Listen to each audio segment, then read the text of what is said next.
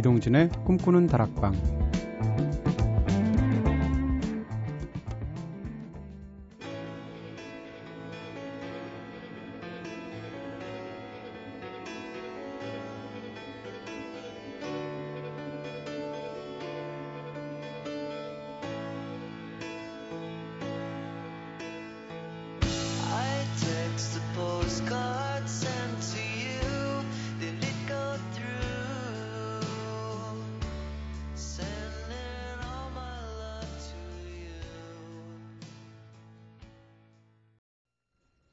안녕하세요 이동진입니다. 이동진의 꿈꾸는 다락방 오늘 첫 곡으로 들으신 노래 그린데이의 Last Night on Earth 들으셨습니다. 지구에 만약에 마지막 밤이 온다면 당신에게 내 사랑을 보내겠어요 라고 부르는 굉장히 낭만적인 노래죠. 네, 그 악동처럼 막 정신없이 노는 그런 펑크 음악을 하는 것 같던 그린데이가 이런 노래를 부를 줄 어떻게 알았을까요? 그쵸? 십수년 세월이 흘러서 멋진 곡이었습니다. 어, 자, 꽃꽃수다로 가볍게 시작해 볼까요? 지난주에는 스스로를 위로하는 가장 좋은 방법들에 대해서 이야기 나눠봤었는데요. 여러 가지 위로, 위로법들이 있겠지만 가장 대중적으로 애용되는 게 역시 멋이, 맛있는 거 먹고 나면 먹고 나서 기분 전환하는 경우가 아닌가 싶습니다. 그러면 오늘, 오늘은 여러분들이 좋아하는 음식들에 대해서 한번 이야기 해보려고 하고요. 스트레스 쌓이거나 입맛이 부족할 때 여러분은 어떤 음식 찾게 되나요? 오늘도 먼저 제작진의 이야기부터 듣고 올까요? 선우의 음식. 스트레스 받을 때는요, 당분이 필요하죠. 약국에 가면 파는 포도당 사탕을 먹거나 달콤한 초콜릿, 그리고 달달한 커피를 drinking 한답니다 하셨는데, 어휴, drinking 정도가 아니고 거의 suction 하실 것 같아요. 그쵸? 네, 그 뭐라 그러나요? 그 용기가 이렇게 쫙 빨려드는 마지막에 suction 세게 하면 그렇게 되잖아요. 부서지는 소리가 나면서. 네. 자, 은지의 음식. 스트레스 받을 때는 무조건 삼겹살에, 삼겹살에 소주 한 잔이 최고인 것 같습니다. 마무리에는 또 껍데기가 빠지면 섭섭하겠죠? 하셨습니다. 무조건 삼겹살이가 아니고 소주 한 잔을 마시려고 하니까 그냥 먹을 수는 없으니까 삼겹살을 곁들이시는 것 같은 느낌이 들고요. 돼지 껍데기 얘기하셨는데 저는 사실 이름이 너무 무시무시해서 이 돼지 껍데기를 한 4, 5년 전에 처음 먹어봤어요. 네. 그래서 먹어봤는데 거의 젤라틴 무슨 뭐 그쵸 젤리 씹는 것 같은 느낌이더라고요. 네, 희한한 맛이었습니다. 저는 음 글쎄 스트레스 받을 때 특별히 먹는 건 아니고 제일 흔하게 좋아하는 음식이 만두예요. 그래서 온갖 종류의 만두를 굉장히 좋아하는데 간장 찍어 먹는 음식은 다 좋아하는 것 같은데요. 예전에 회사 다닐 때 이제 같은 부서에 있는 여자 후배들하고 이렇게 간식 같은 거 하러 갈 때 있거든요. 밤에 야식 같은 거 하면. 그럼 가서 뭐 이제 떡볶이 먹고 만두 먹고 무슨 뭐 튀김 먹고 뭐 쫄면 나눠 먹고 막 이랬거든요. 그러니까 그 중에 한 후배가 저한테 동숙이 언니라고 불렀어요. 취향이 완전히 네, 동진이 오빠가 아니고 동, 동숙이 언니라고 불렀던 일이 기억납니다. 근데 그 친구도 회사 그만뒀거든요. 네. 놀리면 그렇게 됩니다. 보드카레인 노래 들을까요? 심야 식당. 12시 배고픈 어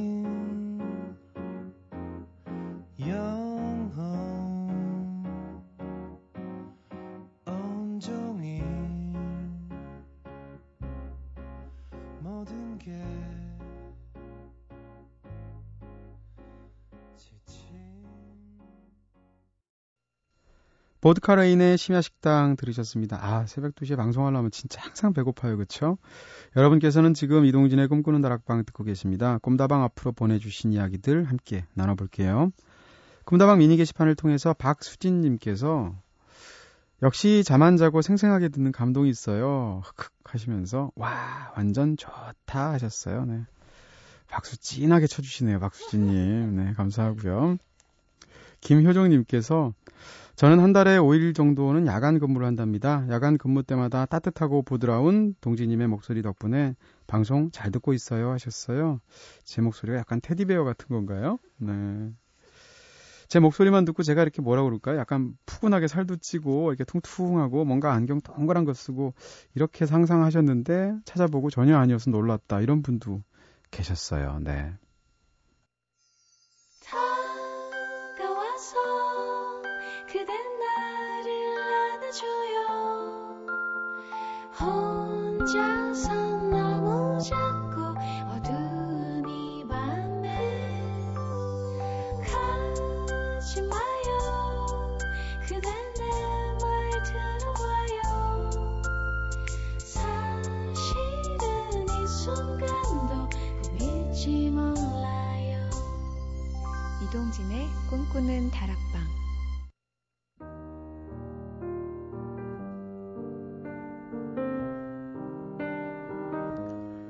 네, 드디어 이제 이 로고송을 듣는군요. 융쌤, 네, 융진 씨가 마련해 주신 로고송, 저희 꿈다방 로고송을 들었는데요. 아, 멋집니다. 네. 제가 여기 또 공동 작사를 했거든요. 그래서 이제 드디어 저작권 수입 들어오는 건가요? 노래방에 올려지는 그날까지 계속 틀어드릴게요. 네, 멋진 로고송이었습니다. 아, 꿈다방은 이렇게 늘 여러분들의 이야기, 이야기 기다리고 있습니다. 꿈다방에 털어놓고 싶은 이야기 있으신 분들 사연 보내주시고요. 휴대전화 메시지 샵 8001번으로 보내주시되 단문 50원, 장문 100원의 정보 용료가 추가됩니다. 무료인 인터넷 미니 스마트폰 미니 어플 꿈다방 트위터로도 참여 가능하시죠. 9299님의 신청하신 곡 틀어드릴게요. 예전에 저희도 들어, 들려드린 적이 있는데 정말 멋진 목소리와 밤에 딱 어울리는 목소리 멜로디죠. 당신에게로 녹아들어가는 여자의 심정을 담은 매지스타의 Fade Into You.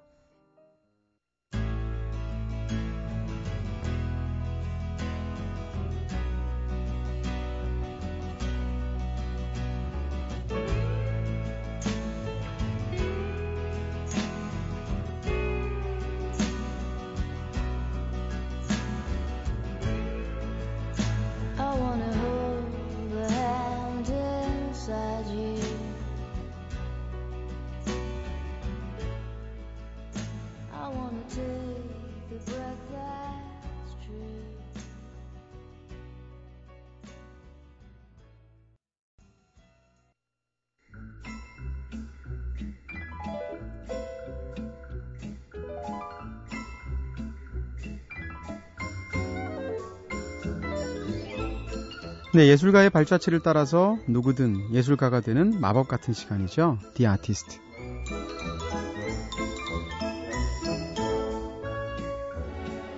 삶을 풍요롭게 하고 우리들에게 끊임없이 자극을 주기도 하는 예술가들의 이야기를 나눠보는 시간입니다.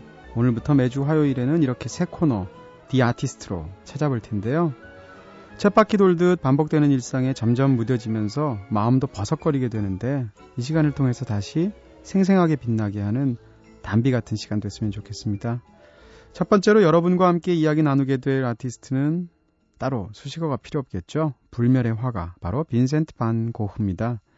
고흐의 이야기를 통해서 손에 잡힐 듯 말듯 아른거리는 여러분의 마음속 이야기들도 함께 꺼내볼 수 있었으면 좋겠어요.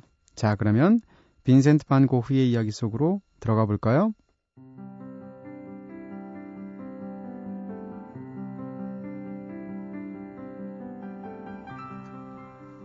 봄 기운을 담뿍 머금고 활기차게 뻗은 가지에 탐스러운 꽃봉오리를 맺은 아몬드꽃. 저를 보면서 희망의 손짓을 하는 듯 활짝 핀 꽃송이들이 미래를 약속하는 천사의 미소 같습니다. 푸른색으로 그 꽃이 담긴 유리잔을 표현했어요. 그리고 기쁨과 희망을 뜻하는 노란색이 잔을 바치고 있습니다. 이제 저는 자유인입니다. 철창에 갇힌 새가 아니에요. 마음껏 날개를 펴고 푸른 하늘을 끝없이 날아보렵니다. 어떠한 고통이 오더라도 제가 가고 싶은 그곳을 향해서 두 날개가 다 찢어져 바람에 날리는 그때까지 쉬지 않고 날아갈 겁니다. 서명은 왼쪽 윗부분에 있습니다. 빨간색으로 빈센트라고 썼어요. 제 영혼의 약속입니다.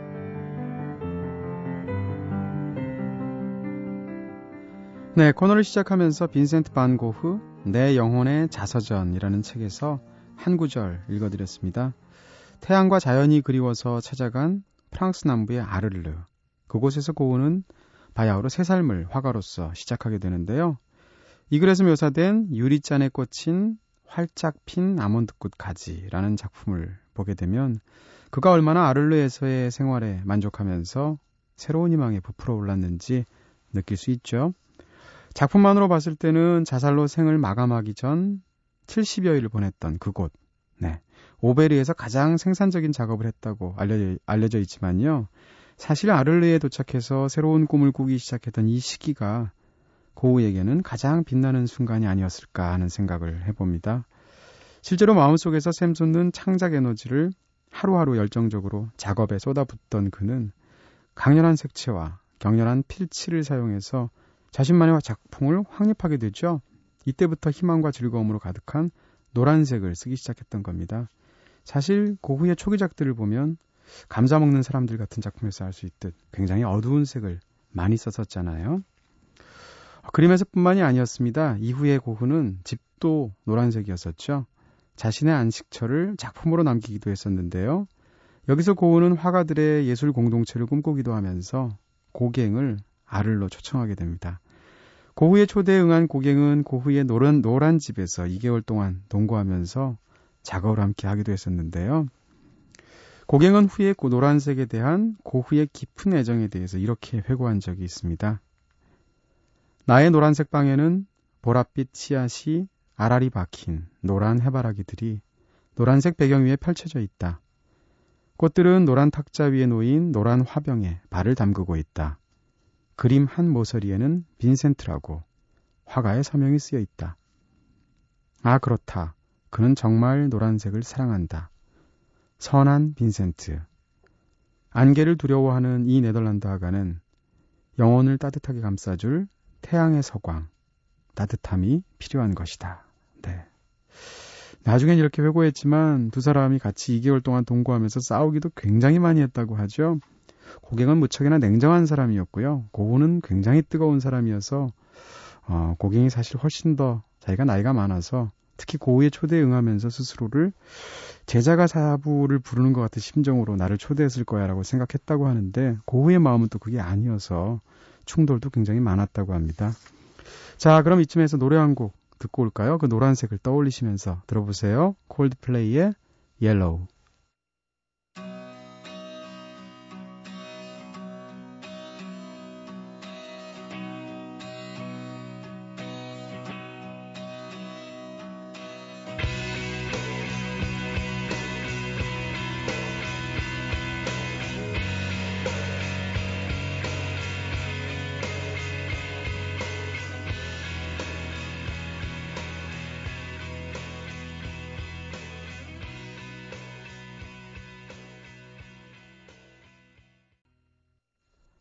콜드플레이의 노래 Yellow 들었습니다. 아, 이 노래 들으면서 빈센트 반 고흐를 생각한 적이 한 번도 없었는데 진짜 그렇게도 연결이 되네요. 네. 좋습니다. 여러분께서는 지금 이동진의 꿈꾸는 다락방 듣고 계신데요. 오늘은 새 코너 The Artist에서 불멸의 화가 고흐에 대해서 이야기 나누고 있습니다. 어, 빈센트 반, 빈센트 반 고흐는 네덜란드의 후기 인상주의 작가죠. 20세기 미술에 지대한 영향을 미쳤습니다. 아마도 가장 유명한 화가 중에 하나가 반 고흐가 아닌가 싶고요. 대표작으로는 별이 빛나는 밤. 네, 심지어, 심지어 MBC 라디오 이름까지 지어주셨어요. 프로그램에. 별밤. 네. 밤의 카페. 빈센트의 방. 해바라기. 그리고 다양한 수많은 어, 고흐의 자화상들이 있을 텐데요. 물론 미술사적으로도 정말 중요한 작가지만 37세의 나이에 권총 자살로 생을 마감했던 그의 불꽃 같은 삶 역시 지금도 많은 사람들에게 회자가 되고 있습니다. 이토록 우리가 고흐에게 열광하는 이유는 아마도 그의 삶과 작품을 통해서 세기를 넘어선 어떤 감동 이런 걸 받기 때문이 아닐까 싶은데요. 사실 반 고흐는 평생 화가로 활동한 기간이 10년이 채 되지 않았거든요. 그리고 화가로 활동하는 동안 자기의 그림을 딱 한 점 팔았습니다.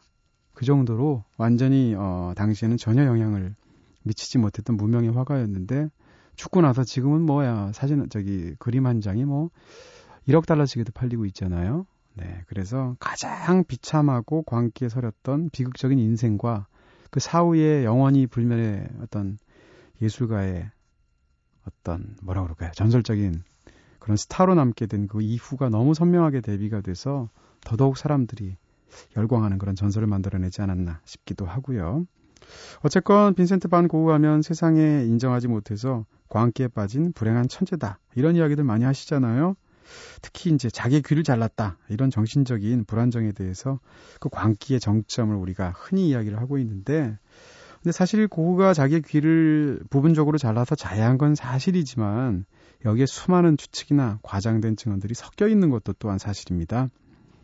예를 들어서 어, 화가 폴 고갱과 싸우고 난 뒤에 홧김에 그냥 귀 전체를 잘랐다거나 자주 드나들던 술집의 여자한테 선물하기 위해서 잘랐다거나 혹은 화가 공동체 건설을 하려다가 좌절이 돼서 그렇게 했다거나라는 설들이 분분한데요. 어느 것이 맞는지는 지금 명확하게 밝혀진 게 없지만 확실한 거 하나만큼은 얘기할 수 있습니다. 사람들이 흔히 말하는 거하고 달리 왼쪽 귀 전체를 자른 건 아니라는 거죠.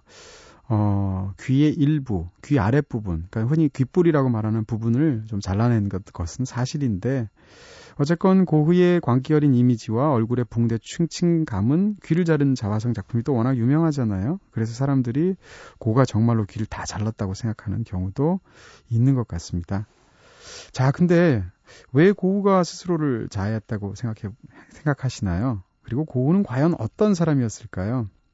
우리도 한번 생각해 봐야 될 것 같은데 여기에 대해서 진은영 시인께서 이 물음에 시로 대답한 적이 있습니다.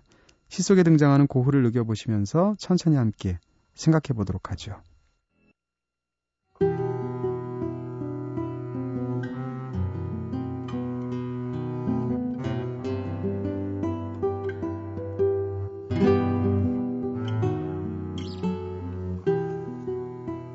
고흐 진은영 왼쪽 귀 속에서 온 세상의 개들이 짖었기 때문에 동생 태호가 물어뜯기면서 비명을 질렀기 때문에 나는 귀를 잘라버렸다. 손에 쥔 칼날 끝에서 빨간 버찌가 텅 빈 유화지 위로 떨어진다. 한 개의 귀만 남았을 때 들을 수 있었다.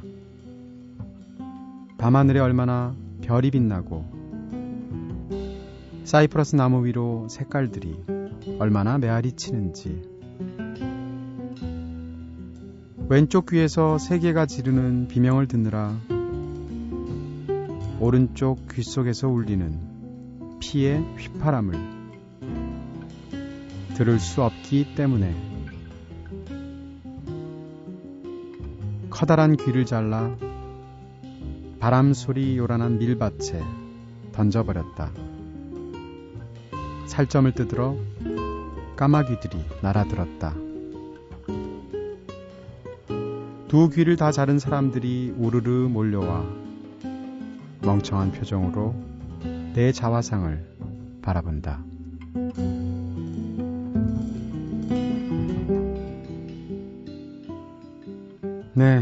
눈앞에 막 그려지는 듯한 시네요. 진은영 시인의 고흐라는 시를 들어봤는데요. 시 속에도 이미 여러 편의 여러 개의 고흐의 작품들이 인용이 되기도 하고요. 맨 마지막에 제일 인상적이네요. 두 귀를 자른 다 자른 사람들이 우르르 몰려와서 멍청한 표정으로 내 자화상을 바라본다. 네. 자기들은 두 귀가 다 없는지도 모르면서 한 귀가 없어진 자신을 그렇게 바라보면서 자기만의 편견으로 바라보고 있다는 그런 얘기 같은데요. 자, 어쨌건 고우의 자살을 두고도 여러 가지 이야기 많지만 아직 정확한 이유는 밝혀지지 않았습니다. 이건 뭐 영원히 안 밝혀질 것 같은데요. 어, 비록 불안하고 예민한 정서와 관습에 대한 반감, 그리고 그 고집스러운 성미는 고흐 자신만의 예술 세계를 확립해 나가는데 큰 도움이 되기도 했죠. 하지만 동시에 친구와 친지들로부터 멀어지게 한 요인이 되기도 했습니다. 음, 폴 고갱 역시 고흐와의 잠시의 동거 생활을 정리하고 다리, 다시 파리로 돌아가 버리게 되는데요. 이 일로 인해서 고흐 역시 마음에 큰 상처를 받고 정신병원에서 지내야 했습니다. 이처럼 정신 착란 증세에 시달리기도 했지만 그는 어느 누구보다 열정적인 예술론의 소유자였죠. 그리고 자신의 일에 대한 의지가 대단한 사람이었다는 것만큼은 부인할 수 없는 사실입니다. 또한 동생이자 든든한 후원자였던 테오에게 보낸 편지들을 보면 강렬하고도 호소력 있는 문장으로 스스로를 표현할 줄 알았던 매우 사색적이면서 지적인 인물이었다는 것도 우리가 지금 알 수가 있게 되죠. 고우가 왜 미쳤나에 대해서 굉장히 많은 그런 견해들이 있어요. 19세기의 이 고흐의 사실 고흐의 미술이 가장 미술사에서 충격을 주었던 것은 바로 색채 감각 때문이잖아요. 근데 이제 그것이 19세기의 화학의 발달하고도 관련이 있는데요. 그러면서 생겨난 수많은 첨 염료들이 다양한 색채들을 구사할 수 있도록 했죠. 근데 고흐가 그런 색깔들을 실험하면서 일종의 그 물감 속에 있었던 비소에 중독, 중독됐다라는 견해가 가장 어, 실감 있게 이 정신분열증에 대한 하나의 이 미친 것에 대한 그 사례로 이야기들 많이 하는데요. 나중에는 그림을 그리면서 고흐가 물감을 막 짜먹기도 했다는 거예요. 그래서 이런 중독 증세가 심해지기도 했다는 그런 이야기도 있고요. 한편으로는 그 당시에 많은 예술가들이 그랬듯이 사창가에 다녔기 때문에 매독에 걸려서 그 매독의 후유증으로 그렇게 됐다. 니체, 니체 도 그랬었죠. 혹은 정신분열증이다. 아니다. 간질이다. 이런 식의 여러 가지 견해들이 있었습니다. 어쨌건 정말 우리가 흔히 이야기하듯 불꽃 같은 삶을 그리고 매우 비극적으로 살았던 것은 사실인 것 같아요. 고흐가 등장한 우리나라 가요도 있죠. 나보다 더 불행하게 살다간 고흐라는 사나이도 있는데 라는 조용필 씨의 킬리만저로의 표범인데요. 오늘은 알리 씨의 노래로 듣겠습니다.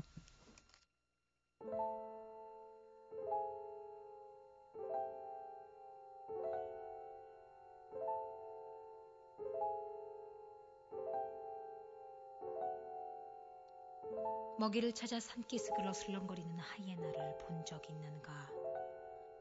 짐승의 썩은 고기만을 찾아다니는 산기슭의 하이에나. 나는 하이에나가 아니라 표범이이고 싶다.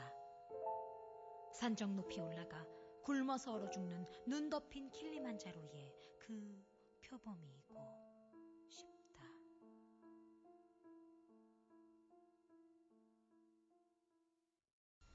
네, 알리의 킬리만저로의 표범, 네, 라틴 냄새 물씬나게 편곡을 하셨네요. 자, 이렇게 귀를 자해했던 사건이 일어난 뒤에 빈센트 반 고흐는 스스로 네, 생레미에 있는 정신병원에 입원하게 되는데요. 병원에서 그린 또 걸작 그림이 있죠. 네, 요양 중에 창밖에 보이는 마을 풍경을 그리게 되는데 그냥 그린 게 아니라 푸른색 하늘에 광희를 바라는 흰색과 노란색의 달과 별 마치 소용돌이 치는 것처럼 그렸죠. 그리고 오로라를 방불케 하는 구름까지 어떤 작품인지 잘 아시죠? 네.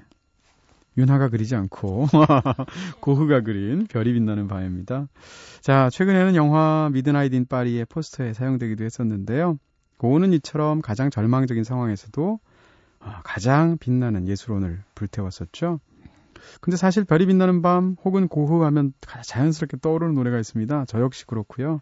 바로 돈 맥클린의 명곡 빈센트죠. 이 곡은 특히 우리나라에서 많이 사랑을 받았던 것 같고요. 어, 이 노래는 돈 맥클린이 반 고흐의 전기를 읽고 감명을 받아서 쓴 곡이라고 하는데 이 노래 가사도 굉장히 멋집니다. 빈센트 반, 그, 돈 맥클린 자체가 워낙 가사를 잘 쓰는 싱어송라이터이기도 했거든요.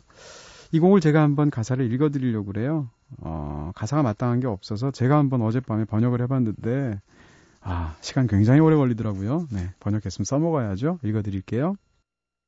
Starry, starry night. 별이 빛나는 밤, 푸른색과 회색으로 당신의 팔레트를 칠하세요. 내 영혼의 어둠을 알고 있는 눈으로 여름날에 밖을 내다보세요. 언덕 위의 그늘.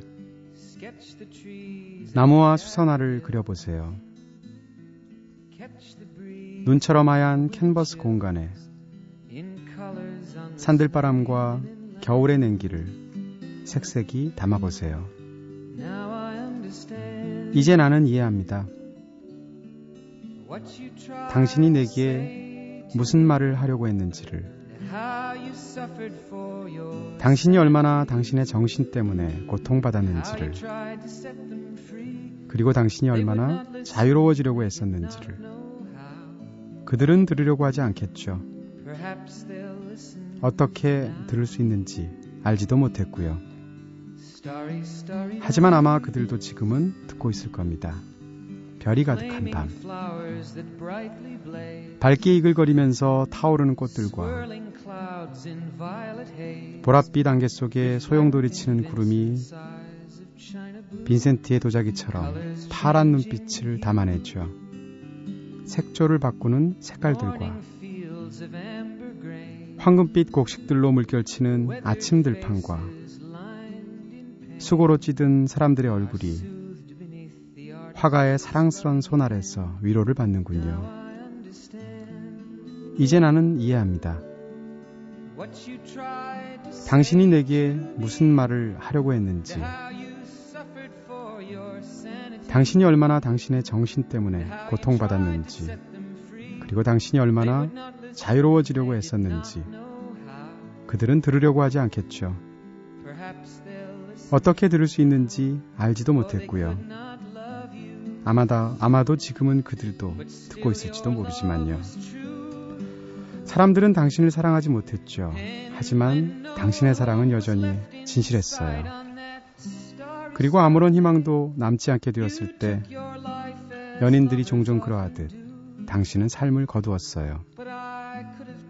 그러나 빈센트, 나는 당신께 말했어야 했습니다. 이 세상은 당신처럼 아름다운 사람에게 어울리지 않는 곳이라는 사실을. 별이 빛나는 밤. 이름 없는 벽 위에 틀 없는 자리에서 세상을 바라보면서 결코 잊지 않는 눈이 담긴 당신의 초상화가 텅 빈 공간에 걸려 있어요.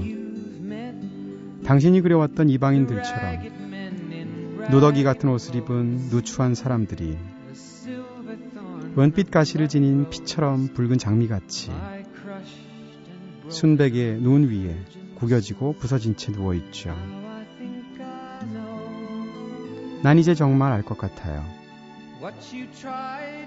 당신이 내게 무슨 말을 하려고 했는지, 당신이 얼마나 당신의 정신 때문에 고통받았는지, 당신이 얼마나 자유로워지려고 했었는지 그들은 들으려고 하지 않겠죠. 어떻게 들을 수 있는지 알지도 못했고요. 어쩌면 그들은 영원히 듣지 못할 거예요.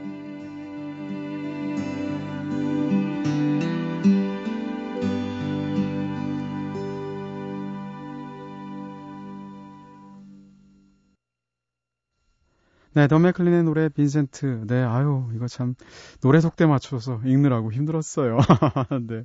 멋진 가사죠. 돈 맥클린의 빈센트 들으셨고요.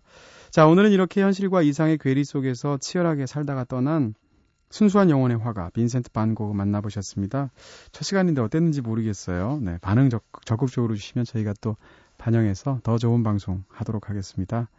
어, 마지막으로 엘리엇 스미스의 노래 들으려고 합니다. 역시 빈센트 반 고흐처럼 스스로 네, 삶을 가져가서 전설이 되었던 그런 네, 예술가죠. 엘리어 스미스의 월츠 넘버 2 들으면서 디 아티스트 첫 번째 시간 마무리할까 합니다.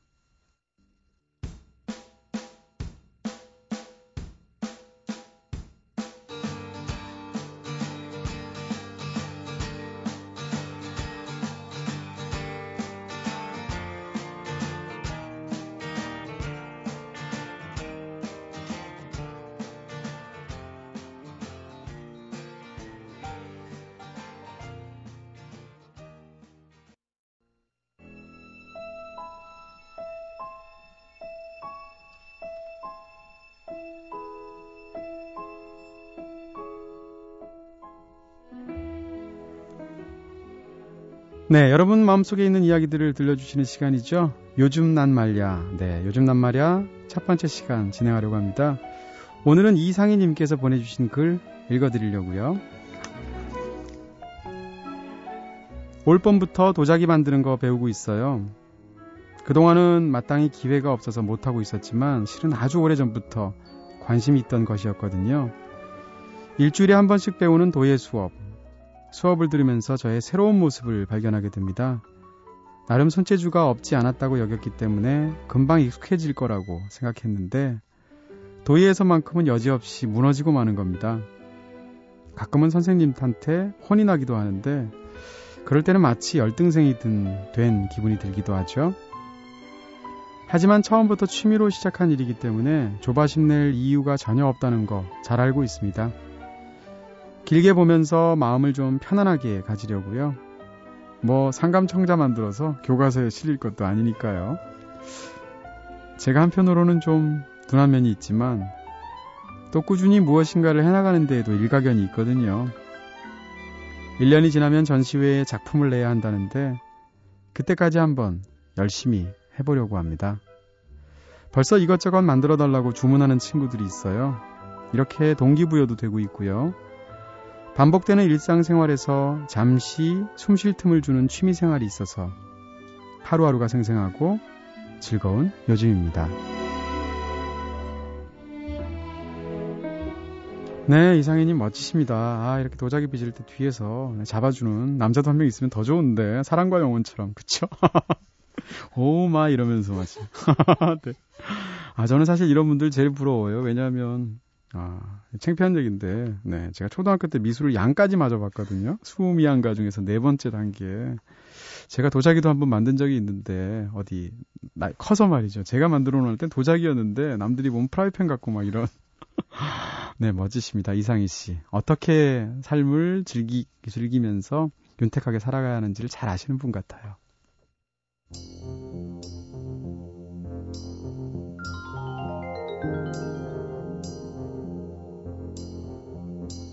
네, 오늘은 새 코너 디 아티스트로 한 시간 꽉 채워봤습니다. 빈센트 반 고흐에 대해서 네, 새롭게 아시는 것들도 있고 또 익숙하게 아시는 것들도 있고 괜찮은 시간이었죠. 네, 저희는 그렇게 좀 자위해 보려고 하고요.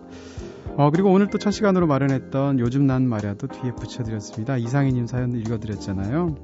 사연 중에서 제일 마음에 들었던 것은 어차피 취미로 시작하니까 조바심 낼 필요가 전혀 없다. 뭐 내가 상감청자 만들 것도 아닌데라는 표현. 네. 굉장히 어른스럽고 취미 생활을 제대로 즐길 줄 아는 그런 태도가 아닌가 싶습니다. 멋지시고요. 요즘 난 말야에도 이런 식으로 많은 사연 보내주시면 됩니다. 꼭 그 짧은 글에 교훈 담으실 필요 없고요. 그냥 일상에서 우리 이렇게 같이 살고 지내고 하는 얘기들을 함께 청취자들하고 나눠보는 거죠. 자, 마지막 곡으로 루 리드의 Perfect Day 골랐습니다. 네, 저희 방송 perfect 하지는 않았지만 perfect 하고 싶고요. 네, 더군다나 첫 시간이니까 그러네요. 루 리드의 Perfect Day 들으시면서 지금까지 연출의 김호경, 구성의 이은지, 김선우, 저는 이동진이었습니다. 꿈다방 오늘은 여기서 불 끌게요.